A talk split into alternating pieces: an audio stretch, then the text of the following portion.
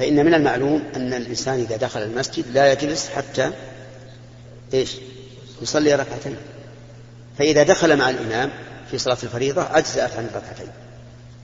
لماذا؟ لأن المقصود أن تصلي ركعتين عند دخول المسجد.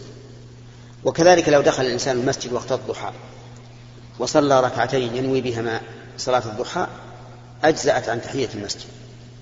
وإن نواهما جميعا فهو أكمل. فهذا هو الضابط في تداخل العبادات ومنه الصوم. فصوم يوم عرفة مثلا. المقصود أن يأتي عليك هذا اليوم وأنت صائم. سواء كان نويته من من الأيام الثلاثة التي تصام كل شهر أو نويته ليوم عرفة. لكن إذا نويته ليوم عرفة لم يجزئ عن صيام الأيام الثلاثة.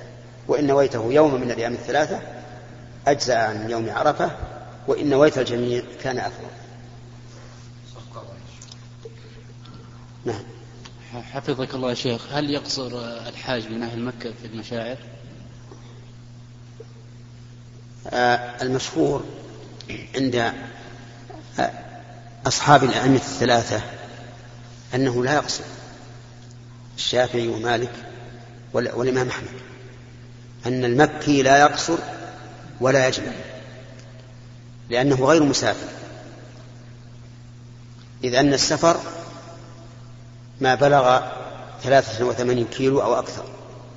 ومعلوم أن عرفة وهي أبعد المشاعر عن مكة لا تبلغ هذا المبلغ.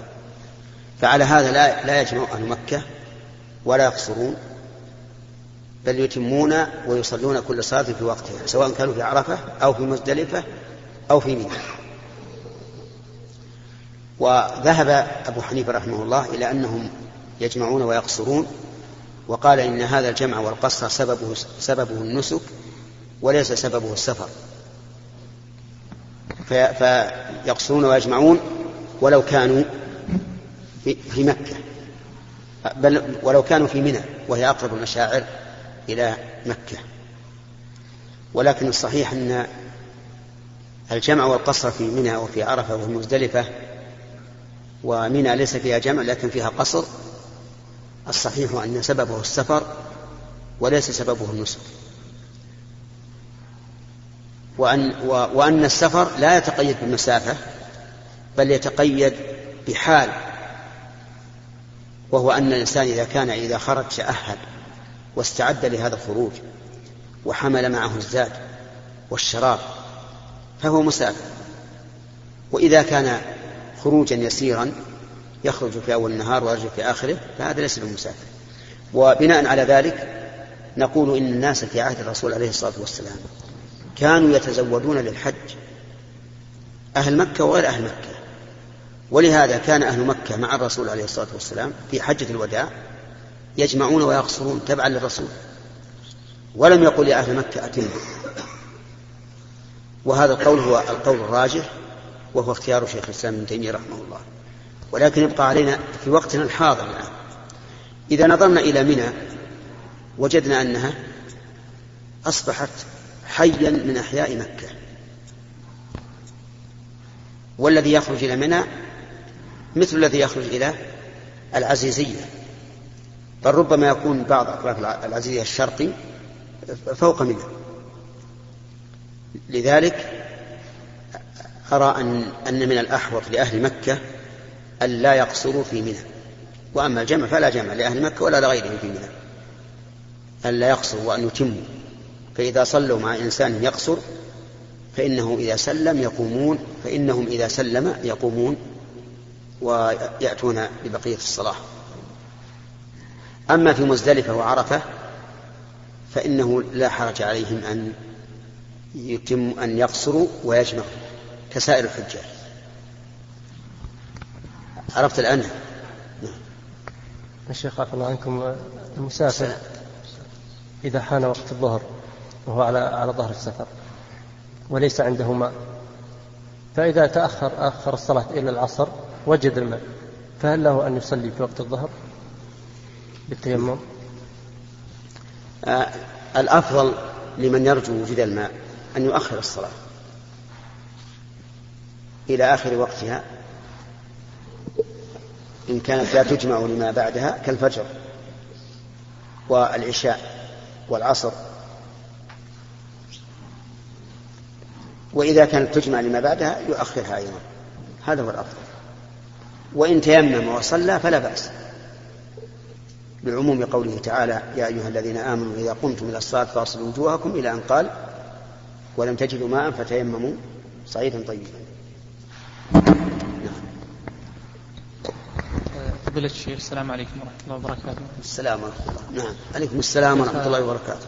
مؤسسة تجارية آه، يقصدها الناس آه، بقصد التداين منها لشراء بعض السلع. إيش؟ شراء بعض السلع مؤسسة نعم. تجارية نعم يقصدونها الناس نعم. آه، بقصد التداين لشراء بعض السلع فيقصدها المشتري فيخبرهم مثلا بأنه يريد أن يشتري سيارة فيدفعون له ثمن السيارة ويقصدون عليه الباقي يعني بالزيادة المعروفة. فيقوم هذا المشتري الأول ببيعها لمشتري آخر. ويلجأ المشتري الثاني إلى نفس المؤسسة ليتدين منهم آه، بقصد تسديد ثمن هذه السيارة فيزيدون عليه أيضا آه، الأقساط. فيكون آه، المشتريان لسلعة واحدة. وتجري هذه يعني العملية على ثلاثة أو أربعة أشخاص بينما يعني المتدين منه واحد وهي المؤسسة فما حكم ذلك شيخ؟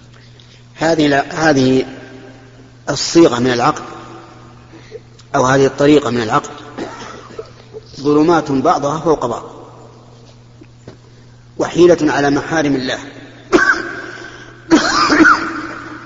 فإن من المعلوم أن لو أعطيتك أربعين ألفا على أن تكون خمسين ألفا إلى سنة من المعلوم أن هذا ربا لا إشكال فيه.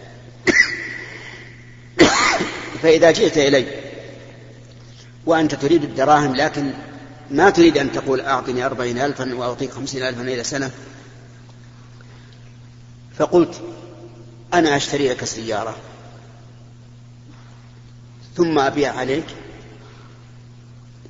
بثمن زائد على الشراء من أجل التقسيط ثم أنت تذهب وتبيعها على نفس الأول أو على غيره. لا شك أن هذا حيلة واضحة جدا على الربا. فبدل من أن أعطيك أربعين بخمسين إلى سنة اشتريت هذا الشراء الصوري الذي يعلم الله ويعلم المستدين وتعلم أنت أيها الدائن ويعلم الخلق كلهم أنه ليس المقصود بهذا الشراء الشراء الحقيقي. ولذلك لولا طلب المستدين هذا ما ذهبت تشتريه فهذه حيلة واضحة. ومن فعل هذا ففيه شبه من اليهود نسأل الله العافية.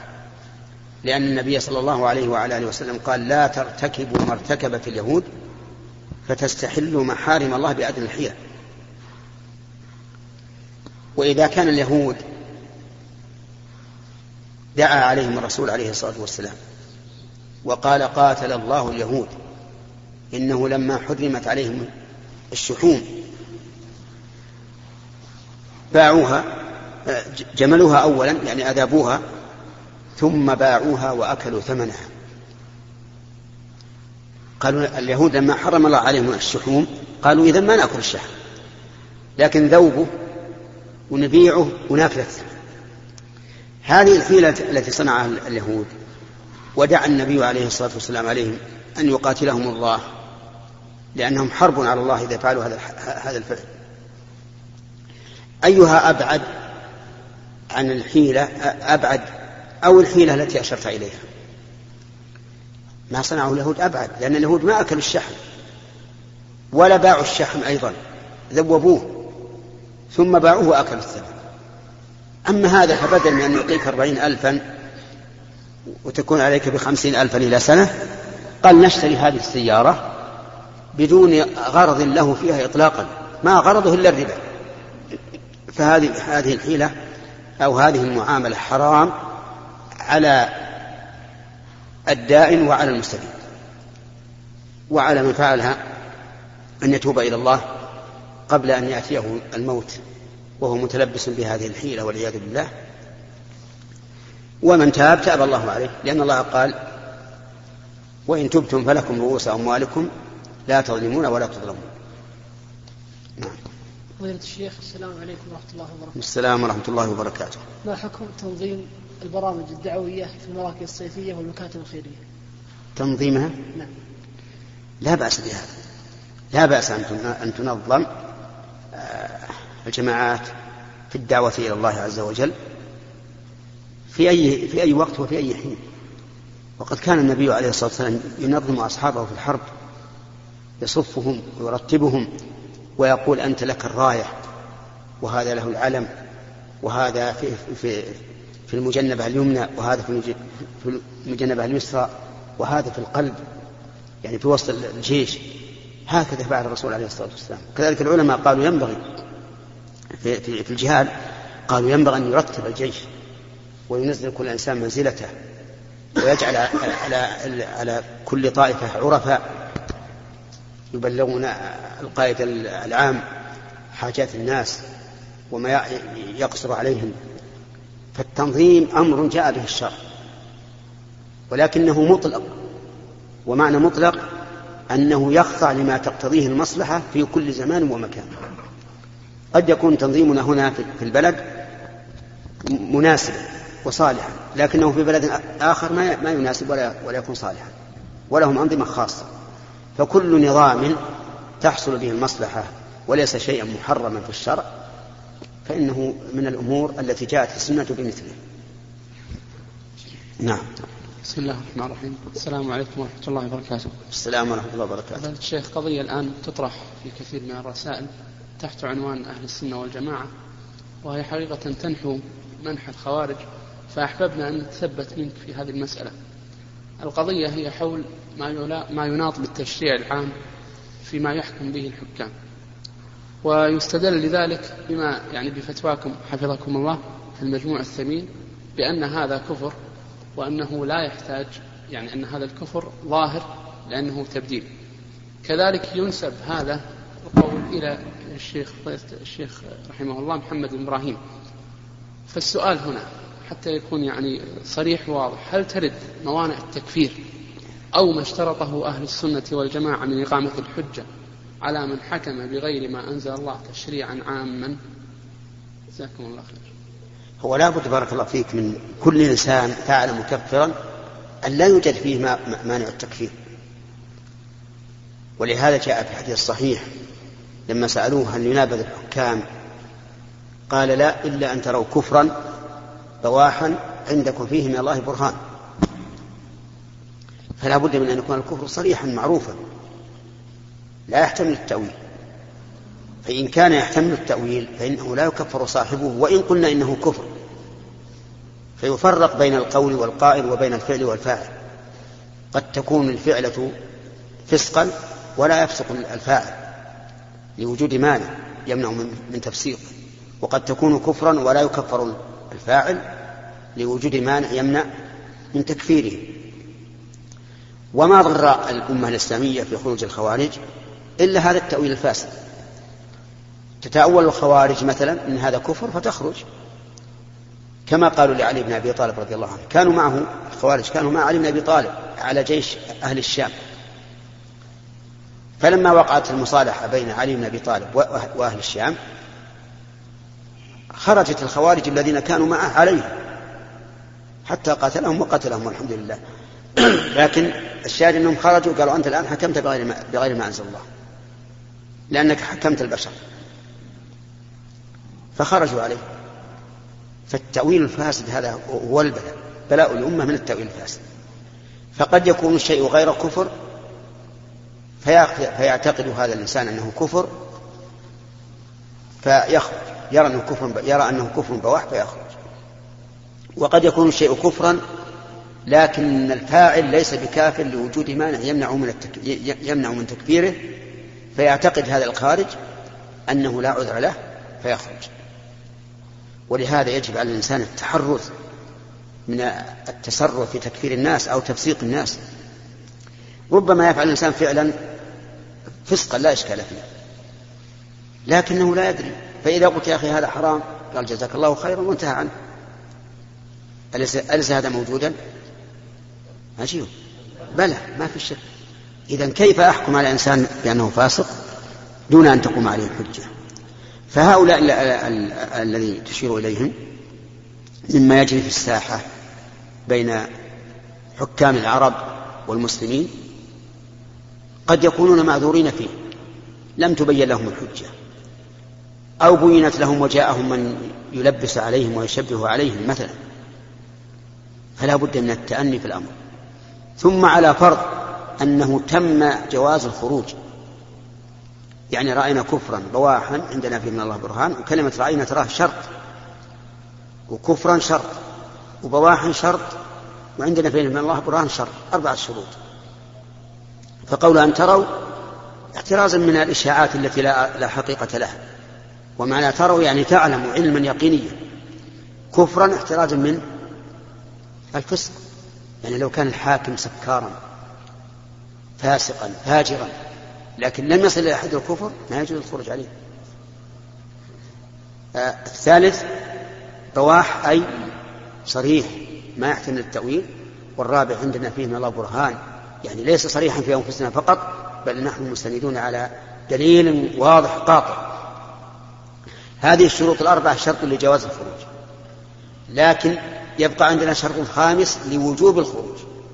هل يجب علينا إذا جاز لنا أن نخرج على الحاكم هل يجب علينا أن نخرج؟ ينظر. ينظر بالمصلحة. هل نحن قادرون على إزالته حينئذ نخرج. إذا كنا غير قادرين ما نخرج. لأن جميع الواجبات الشرعية مشروطة بماذا؟ بالقدرة والاستطاعة. ثم إذا خرجنا ربما يترتب على خروجنا مفسدة أكبر وأعظم مما لو بقي هذا الرجل على على ما هو عليه لأننا إذا خرجنا ثم ظهرت القوة العزة له صرنا أذلة أكثر وتمادى في طغيانه وكفره أكثر. فهذه المسائل تحتاج إلى تعقل وأن يقترن الشرع بالعقل وأن تبعد العاطفة في هذه الأمور. فنحن محتاجون للعاطفة لأجل تحمسنا ومحتاجون للعقل والشرع لأجل يربطنا. فلا بد من فرامل كما يقولون. السيارة بدون بدون فرامل وش تعمل؟ حوادث. إلى قبل. والسيارة أيضا بدون شحنة كهربائية تسيرها ما ما ما تسير نعم تفضل. آه، يقام في منطقة الجنوب عند البعض في حفلات العرس والأعياد ما يسمى بالعرضة. وهي لعبة جماعية للرجال ينشدون فيها بعض القصائد الحماسية بدون طبل ولا زار. فما حكم الشرع في نظركم يا فضيلة الشيخ؟ والله أنا أتوقف في تحريم هذا الشيء لأن العرضة في المناسبات جاءت الشريعة بمثلها في لعب الحبشة برماحهم في مسجد الرسول عليه الصلاة والسلام. وأراد أظنه عمر أن يحسبهم فقال له الرسول عليه الصلاة والسلام دعهم حتى يعلموا أن في ديننا فسحة فأنا أتوقف في التحريم. أم هذا إذا لم تشتمل على شيء محرم كحضور النساء واختلاطهم بالرجال واختلاطهن بالرجال فهنا تكون محرمة من أجل حضور النساء والاختلاط.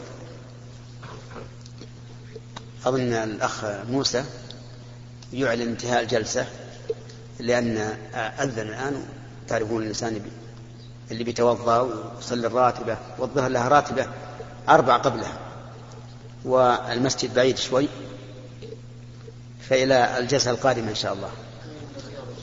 أي أجل برجوع إن شاء الله المسجد. يسعدنا أن نكمل ما تبقى من هذا الشريط بهذه المادة. عنوانه؟ تلفون يعني السلام. قال المؤلف رحمه الله تعالى باب صوم التطوع. صوم مضاف والتطوع مضاف إليه. والإضافة هنا لبيان النوع. وذلك أن الصوم نوعان فريضة وتطوع. وكلاهما بالمعنى العام يسمى تطوعا. فإن التطوع فعل الطاعة لكنه يطلق غالبا على الفعل على الطاعة التي ليست بواجبة وإلا فإن الأصل أن التطوع يشمل الطاعة الواجبة والمستحبة.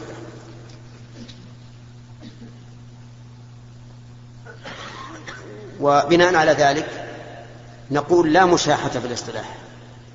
فإذا كان الفقهاء رحمهم الله جعلوا التطوع في مقابل الواجب فهذا اصطلاح ليس فيه محذور شرعي فيمشى عليه.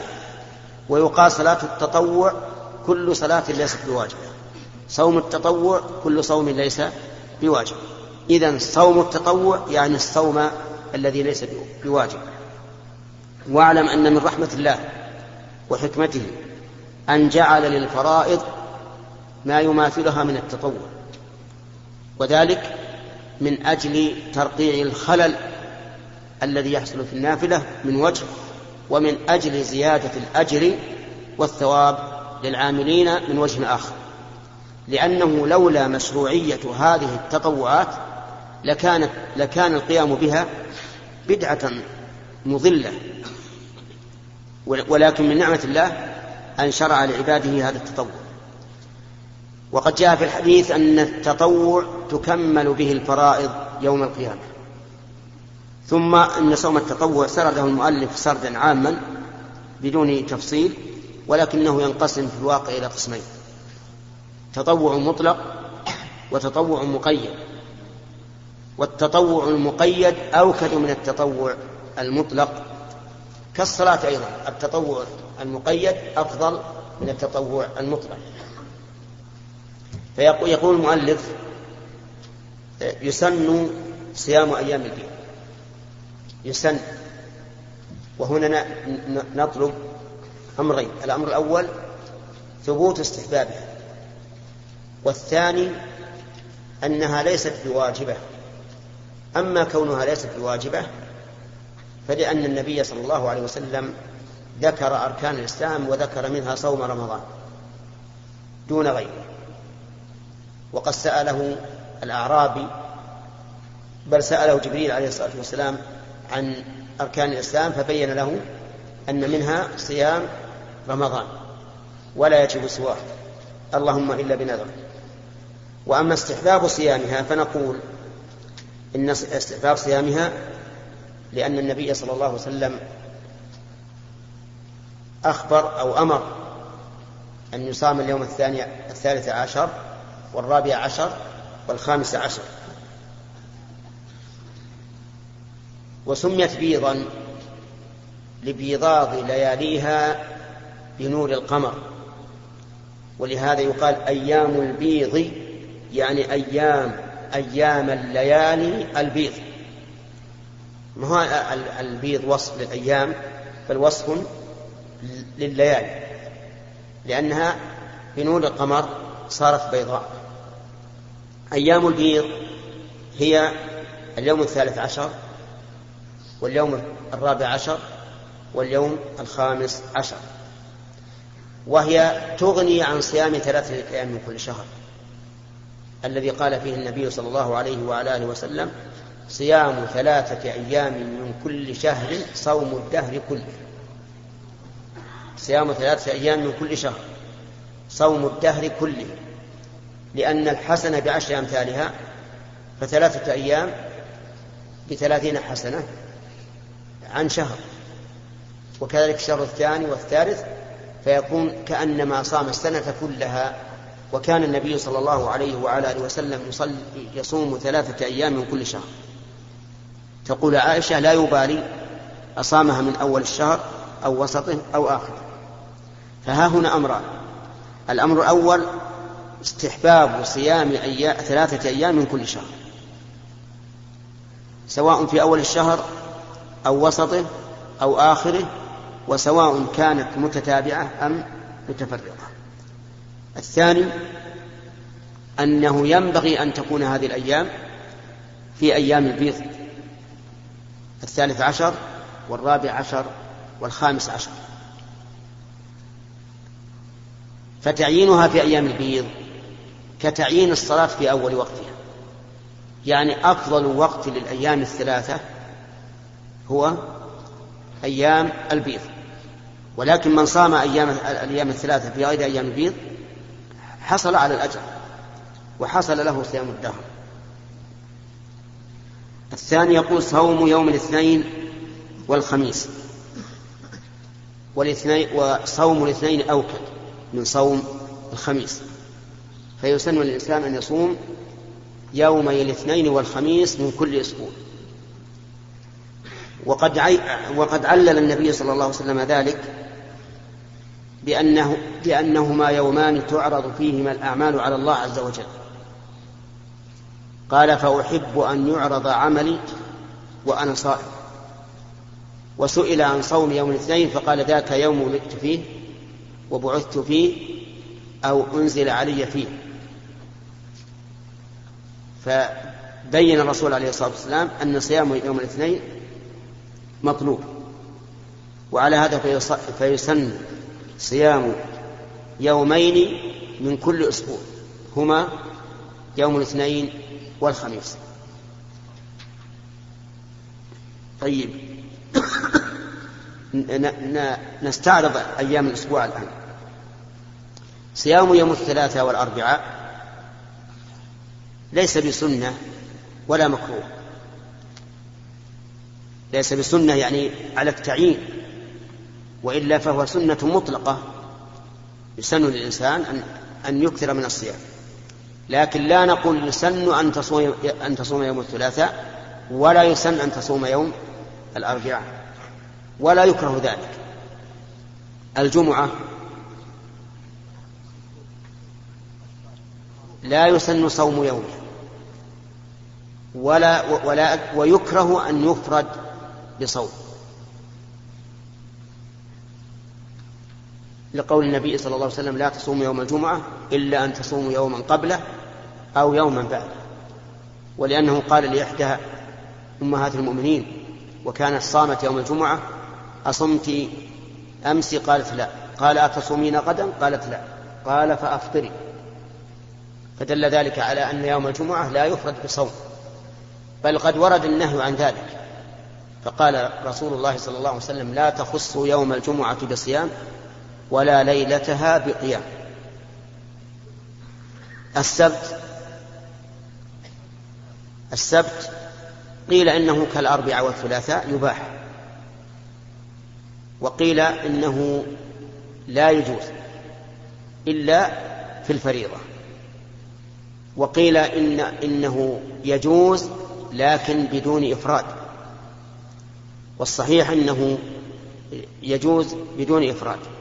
يعني إذا صمت معه الأحد أو صمت معه الجمعة فلا بأس. وأما الحديث الذي رواه أبو داود لا تصوموا يوم السبت إلا فيما افترض عليكم ولو, ولو لم يجد أحدكم إلا لحاء شجر. يعني فليأكل.